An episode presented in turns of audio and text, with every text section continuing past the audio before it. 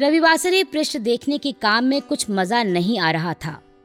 मैं तो न्यूज़ का काम देखना चाहती थी। न्यूज़ का ग्लैमर अलग था। पर पता नहीं क्यों, मेरे साथ एक ट्रेजिडी रही कि जो भी संपादक मुझे मिला, उसने हमेशा मुझे पीछे रखने की ही कोशिश की। हर उपलब्धि उसके खाते में, मेरे खाते में रूटीन और नीरस कार्य शायद यह उन लोगों का कॉम्प्लेक्स था, जो उनमें यह एहसास जगाता था कि कहीं मैं सुरंग न लगा दूँ। हालाँकि मेरा स्वभाव ऐसा नहीं था। मैं तो स्वयं अपने रास्ते बनाती थी, अपनी मेहनत, लगन और काम के प्रति निष्ठा से। इसलिए अपना दाय प्राप्त करने के लिए मुझे सदैव संघर्ष करना पड़ा। दैनिक में भी ऐसा ही हुआ। मैं संपादकीय विभाग में प्रशासन से लेकर अग्रलेख, संपादकीय टिप्पणियाँ लिखने और पेज बनवाने तक का काम चाहती थी। चौबीसों घंटे चौकस, घटनाओं और हादसों पर मेरी दृष्टि सजग रहती थी। धीरे धीरे मैंने अपनी जगह बनानी शुरू कर दी। मसलन, सुबह 11 बजे। जो मीटिंग सहायक संपादकों के साथ होती, मैं उसमें अवश्य बैठती। पहली हेडलाइन, दूसरी और तीसरी क्या होगी? इस पर भी अपने विचार रखती। संपादकीय किस विषय पर लिखा जाए? आदि आदि। अक्सर मैं रात्रि के समय भी एक चक्कर ऑफ़िस का लगा आती। मैंने आर्थिक विषयों पर मुख्य लेख लिखना शुरू किया, सप्ताह में एक बार। सच कहूँ तो काम करने का सही आनंद तब आता था, जब संपादक टूर पर होते थे। एक महिला का संपादक पद पर आसीन होना और मुख्य संपादक की अनुपस्थिति में हर काम को देखना और निर्णय लेना। शुरू शुरू में कुछ लोगों को नागवार गुजरा। वो लोग मुझे दिखाए बगैर सामग्री सीधे प्रेस में भेजने लगे। संपादकी आदि भी। किंतु शीघ्र ही मैंने बड़ी दृढ़ता से, पर स्पष्ट रूप से बता दिया कि मैं उनमें से नहीं हूँ, जिन्हें रास्ते में पड़े पत्थर की तरह ठोकर मारकर किनारे लगाया जा सकता हो। वस्तुतः हम महिलाओं को सभी क्षेत्रों में ऐसी स्थितियों का सामना करना पड़ता है। उन्हें पग पग पर अपनी पहचान बनानी पड़ती है। हाँ एक बार पुरुष साथियों को ये पता चल जाए कि अंकुर की जड़ कहाँ है, गहरे नींव में है या ऊपरी सतह में तो सभी के साथ स्थिति सुधर जाती है। संबंधों में मधुरता भी बनी रहती है और काम भी सुचारू रूप से चलता है। मेरे साथ भी ऐसा ही हुआ। प्रेस से लेकर संपादकीय सहयोगियों तक और संपादक से भी सद्भावना के अच्छे रिश्ते कायम हो गए। पूरे कार्यकाल में, युद्ध क्षेत्र में, चौकी पर डटे सैनिक की तरह मैं पूरी चाक चौबंद भी रही और निर्देश देने में कमांडर की तरह चूकी भी नहीं। ऑफ़िस से लौटते समय ठाकुर सदैव मुझे मेरे ऑफ़िस से लेते हुए घर आते। कई बार ऐसा भी होता कि मुझे ऑफ़िस के काम निपटाते निपटाते देर हो जाती, या कोई उसी समय मिलने आ जाता। तो ठाकुर को काफ़ी इंतज़ार करना पड़ता। लोगों को ताज्जुब होता कि ऑफ़िस में जिस व्यक्ति के कमरे की चिक हटाने का साहस बड़े बड़े रईस नहीं कर सकते थे, वही व्यक्ति हिंदुस्तान टाइम्स बिल्डिंग के नीचे कार पार्क कर एक साधारण व्यक्ति की तरह खड़ा ही नहीं, बल्कि परिचितों से गुफ्तगू भी कर रहा है। जब वो लोग मुझसे ये बात कहते तो मैं उनसे पूछती, इसमें आश्चर्य की क्या बात है? नीचे वह एक ऑफिसर की हैसियत से नहीं, एक पति के रूप में आए मेरा इंतज़ार कर रहे हैं। राजस्व गुप्तचर निदेशालय में रहते हुए ठाकुर का सामना केवल ड्रग डीलरों से ही नहीं पड़ता था, सोने के तस्करों से भी पड़ता था। स्मगलर्स गुंडों और तीसरी दुनिया के दादाओं से निपटना पड़ता था। इन लोगों के संपर्क समाज के सफ़ेद पोष अपराधियों से होते थे, जिन्हें हम जानते और समझते हुए भी अपराधी नहीं कह पाते। यह सफ़ेद पोष लोग संभ्रांत नागरिक के रूप में हर जगह मौजूद थे। वो अपने प्रभाव का, अपने रसूखों का फ़ायदा उठाकर अक्सर अफसरों पर दबाव डलवाकर उन्हें अपना कर्तव्य निभाने से रोकते हैं। ईमानदार अफसर कुंठित हो जाते हैं। उनको ऊपर से कहा जाता है कि फलाने आदमी का केस देख लें। इस देख लें के पीछे क्या धारणा होती है, क्या मंतव्य छिपे होते हैं, ये सबको पता होता है। जैसे सावन के बादलों का कुछ पता नहीं चलता, गरजने और बरसने में देर नहीं लगती उसी प्रकार अचानक एक दिन राजस्व मंत्री सतीश अग्रवाल जी का रात्रि को फ़ोन आया। टीपी भाई, अभी घर पर आ जाओ। अग्रवाल जी कई दिनों से जयपुर गए हुए थे।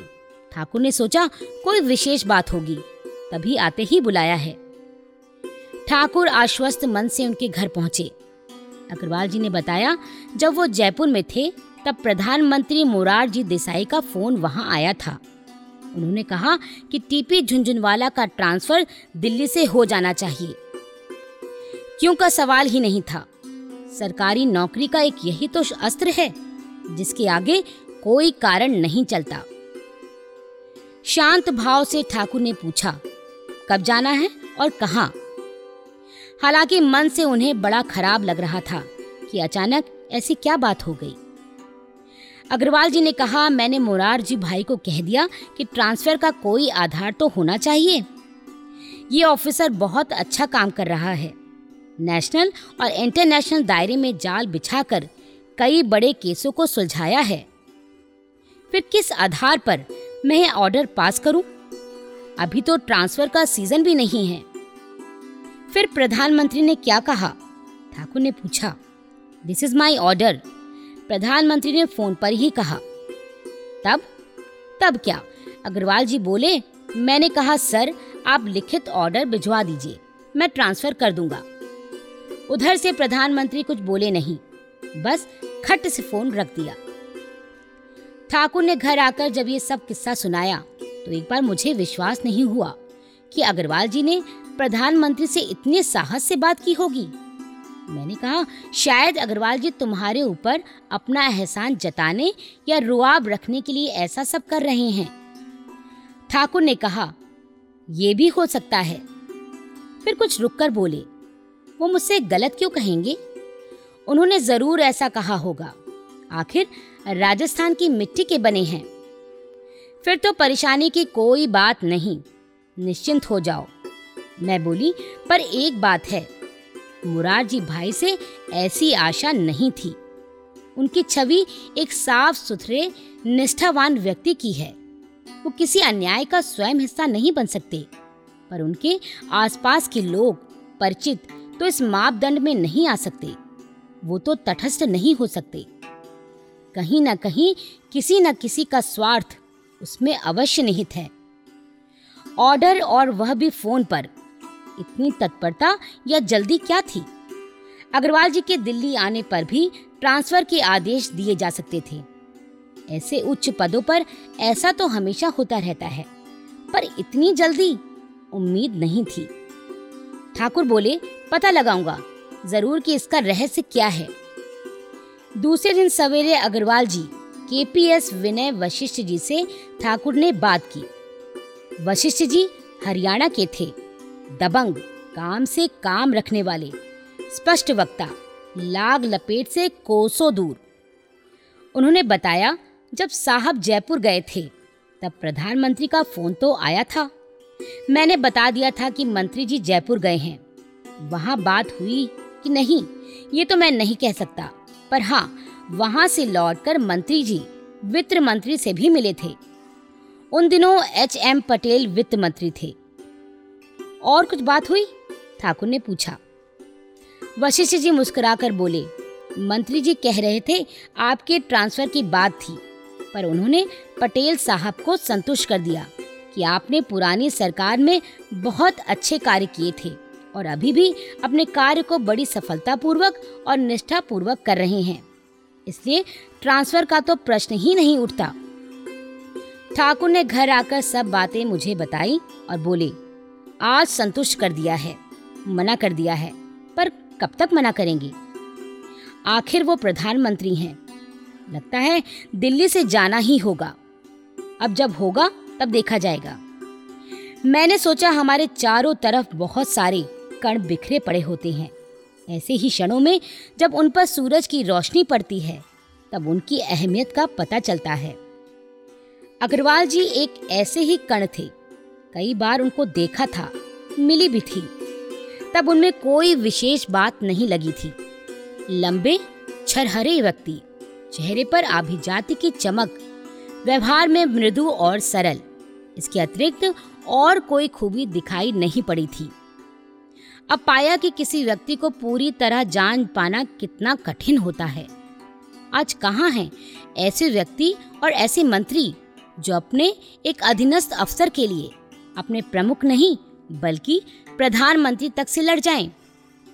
आज तो सत्ता के गलियारे में दीमक लग चुकी है, जिसने देश को ही नहीं, पूरे समाज को खोखला कर दिया है। फिर भी मैं सोचती रही, ठाकुर के प्रति मुरारजी भाई की नाराज़गी का कारण क्या है? मैं इस बात का पता लगाने लगी। कुछ सूत्रों से खबर मिली कि बंबई के अंग्रेज़ी साप्ताहिक ब्लिट्स में प्रधानमंत्री के परिवार के बारे में कुछ खबरें छप रही हैं। ये खबरें मुरारजी भाई की पुत्र वधु, श्रीमती पद्मा देसाई के किसी फ्लैट के बारे में है। ये कहा जा रहा है कि आयकर के कुछ फैसले प्रधानमंत्री के पुत्र कांति देसाई ने अपने पक्ष में कराए हैं। बाद में वैध लिंगम कमीशन ऑफ़ इंक्वायरी भी बिठाई गई थी। उसने इस आरोप की पुष्टि की थी कि आयकर के फैसले कांति देसाई ने जिनका बहुत ही अवैधानिक प्रभाव प्रधानमंत्री के पुत्र होने के नाते था, अपने पक्ष में कराए थे। शायद प्रधानमंत्री को ये गलत फहमी हो गई थी कि जो खबरें छप रही हैं, उनकी जानकारी टीपी झुंझुनवाला और कुरु विलाजी ने प्रेस को दी है। कुरु विलाजी उन दिनों प्रत्यक्ष कर बोर्ड के मेंबर, इन्वेस्टिगेशन थे और चेयरमैन पद के प्रत्याशी थे। प्रेस को खबरें कहाँ से मिल रही थी ये तो पता नहीं लगा, पर क्योंकि मेरा प्रेस से संबंध था, इसलिए उन्हें अपनी गलत फहमी का आधार मिल गया था। खैर, किस बात से प्रधानमंत्री नाराज़ हो गए थे? क्या कारण था? वह तो भगवान ही जाने। कुछ अरसे बाद, एक दिन विनय वशिष्ठ जी ने ऑफ़िस में फ़ोन करके ठाकुर को बुलाया। साउथ ब्लॉक पहुँचते ही ठाकुर को लेकर वो अग्रवाल जी के कमरे में गए। अग्रवाल जी ने बड़ी प्रसन्न मुद्रा में ठाकुर को बतलाया कि प्रधानमंत्री मुरारजी भाई ने उन्हें बुलाया था और 20-25 मिनट आपके संदर्भ में बातें हुई। विस्तार से चर्चा हुई और उन्होंने इनके काम के बारे में प्रधानमंत्री को पूरी जानकारी दे दी है। ये भी कहा है कि इन जैसे निष्ठावान अफसरों की वजह से ही वो स्वयं अपने मिनिस्ट्री का कार्य सुचारू रूप से कर पा रही हैं। मैंने प्रधानमंत्री को पूर्ण रूप से आश्वस्त कर दिया और अब ट्रांसफ़र की बात पूर्ण रूप से खत्म हो गई। ठाकुर का काम करने का अपना ढंग था। कभी भी इन्होंने अपने ऊपर के अधिकारियों की अवमानना नहीं की। उनको विश्वास में लेकर ही काम किया। किंतु किसी समय यदि कोई गलत निर्णय होता या कोई जाति कही होती तो वह उच्च अधिकारियों को स्पष्ट रूप से बता देते थे कि कहाँ क्या गलत है? उन्हें उस गलत निर्णय से हटाने का प्रयत्न भी करते थे, या उससे कैसे बचकर निकला जा सकता है, इसकी सलाह भी देते थे। फिर भी यदि ऊपर से क्लियरेंस मिलते ही थे तो सदैव ये प्रयत्न करते थे कि ऐसी क्लियरेंस लिखित रूप में हो। इस सब के बाद कार्यवाही करना, आदेश का पालन करना, वो अपना कर्तव्य समझते थे, और पूरी लगन, निष्ठा और ईमानदारी से उसे अंजाम देते थे। रात दिन एक करके किसी भी तरह योजना को सफल कराते। आयकर की हर नई योजना को टीवी, रेडियो और लेखों के माध्यम से सामान्य लोगों तक सरल भाषा में पहुँचाने की चेष्टा करते। यही कारण था कि लोगों को इन पर इतना विश्वास था कि यदि टीपी साहब को कोई सलाह देते हैं तो वह सही ही होगी। एक बार जब अघोषित संपत्ति को स्वेच्छापूर्वक घोषित कराने के लिए राजस्व कर बोर्ड का अभियान चला, तब ठाकुर ने रात दिन एक एक करके उस योजना को सफल कराया। केवल बंबई में उस समय एक व्यक्ति ने एक करोड़ की अघोषित संपत्ति को मात्र इनके कहने पर घोषित किया। बाद में भी जब कभी वो मिले तो उन्होंने कहा कि, साहब, आपने हमें बचा लिया। अब हम बिना खटके चैन की नींद तो सो सकते हैं।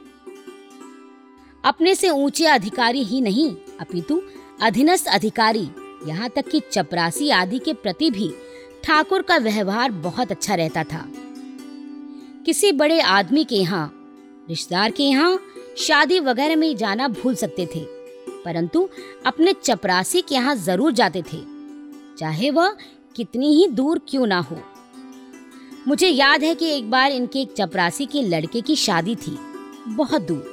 कहीं गुड़गांव के पास, किसी गाँव में। फिर भी हम लोग इतनी दूर उसके यहाँ गाँव में, जहाँ अच्छी सड़क भी नहीं थी, पहुँचे। वह तो खुशी से झूम उठा। उसकी प्रसन्नता बताई नहीं जा सकती। यही ठाकुर की उपलब्धि थी। इन सब गुणों का प्रभाव हमारे बच्चों पर बहुत अच्छा पड़ा। हमारे आपस के मधुर और संवेदनशील जीवन में तकरार और उद्दंडता का लेश मात्र भी नहीं था। जितनी चादर हो, उतना ही पैर फैलाना। हमें बच्चों को सिखाना नहीं पड़ा। वो फिजूल खर्च ना हो, बड़ों से आदर और शिष्टता से पेश आए। ये सब बातें बचपन से घर के माहौल से ही उन्होंने सीखी। जैसे जैसे वो बड़े होते गए, किशोरावस्था और यौवनावस्था के संधि काल में पहुँचे। तब हम दोनों के कर्मठ जीवन, लगन और ईमानदारी मेहनत से जीना चुराने की प्रवृत्ति ने उन्हें सही गलत की पहचान का मानदंड दिया। उनके उद्वेलित मन को ऐसा ठहराव दिया, जिसे वो बाद के जीवन में भी सार्थक कर पाए। परिवार के जो प्रतिमान स्थापित हुए, जैसे बड़े बूढ़ों का आदर करना, उनकी देखभाल करना, जीवन के प्रति उत्साह, परिवेश का संतुलित और संवेदनशील होना, आदि ऐसी बातें जो पीढ़ी दर पीढ़ी चलती हैं। और इस दृष्टि से हमारे परिवार पर ईश्वर की बड़ी कृपा रही। सन 1977 में जनता सरकार ने आपातकाल की ज्यादतियों को लेकर कई कमीशन बैठाए थे। उनकी जाँच का काम चल ही रहा था। 1976 में जब ठाकुर प्रत्यक्ष कर बोर्ड के सेक्रेटरी के पद पर नियुक्त थे, गीतों भरी शाम और किशोर कुमार नाइट के आयोजन पर सोवेनियर निकालकर सामाजिक कार्यों के लिए फंड इकट्ठा किया था। व्यापारियों को सोवेनियर में दिए गए विज्ञापनों पर पूरी कर छूट का जो प्रावधान था, वह इस आधार पर नहीं था कि वह विज्ञापन नहीं, डोनेशन है। जब प्रत्यक्ष कर बोर्ड के सामने पुनर्विचार के लिए प्रश्न आया, तब ठाकुर ने दो सर्कुलर जारी किए थे। प्रथम सर्कुलर के अंतर्गत कहा गया कि यदि वो विज्ञापन आयकर अधिनियम उन्नीस सौ बासठ की धारा 6 बी की शर्तें पूरी करते हैं। और ये प्रमाण है कि खर्च वास्तव में ही हुआ है। तब किसी राजनीतिक दल या अन्य लोगों द्वारा निकाले गए सोवेनियर्स में, दिए गए विज्ञापनों एवं दूसरे प्रकार के विज्ञापनों में कोई अंतर नहीं होना चाहिए। दूसरे सर्कुलर के अंतर्गत कहा गया कि विज्ञापन प्रचार का स्थापित माध्यम है। इसलिए व्यापारी अपना विज्ञापन किसी भी अखबार या मैगजीन के एक से अधिक संस्करण में देता है तो उसे आयकर की धारा सैतीस तीन 1961 के अंतर्गत छूट मिलती है। सोवेनियर्स भी प्रचार के स्थापित माध्यम है, इसलिए यदि विज्ञापन एक ही संस्था द्वारा निकाले गए एक से अधिक सोवेनियर्स में दिया जाता है तो उन पर भी वही छूट मिलनी चाहिए। इस पर यह आरोप लगाया गया कि ये सर्कुलर 15-20 दिन के अंतर से कांग्रेस के मंत्रियों, प्रणव मुखर्जी और पीसी सेठी के दबाव के कारण जारी किए गए हैं। ठाकुर पर अनेक दबाव डाले गए कि यदि वह यह स्टेटमेंट दे दें कि उन्होंने उपरोक्त मंत्रियों के दबाव के कारण ही यह सर्कुलर जारी किए थे तो उनके विरुद्ध जो आरोप है, वो उन पर न लगाकर उन मंत्रियों के विरुद्ध आरोपित होंगे। दूसरे इसी प्रकार यदि गीतों भरी शाम एवं किशोर कुमार नाइट के लिए भी ठाकुर ये मान ले कि ये प्रोग्राम प्राइम मिनिस्टर के कहने से आयोजित किए गए थे और जो राशि इकट्ठी हुई वह राजनीतिक दल के लिए थी, तब वो अपने विरुद्ध लगाए गए आरोपों से मुक्त हो सकते हैं। महीनों ये केस चले, बड़े तनावपूर्ण थे वो दिन। हर तरफ़ से परेशानी खड़ी की जा रही थी। पर ठाकुर का कहना था कि ये दोनों सर्कुलर पूरी तरह कानून की धाराओं के अंतर्गत जारी किए गए थे। सभी कोणों से पूर्ण निरीक्षण किया गया था। इसी प्रकार सांस्कृतिक प्रोग्राम क्योंकि सामाजिक कार्यों के लिए धन एकत्र कर रहे थे, इसलिए उनकी यदि कोई शिरकत थी तो वह व्यक्तिगत थी।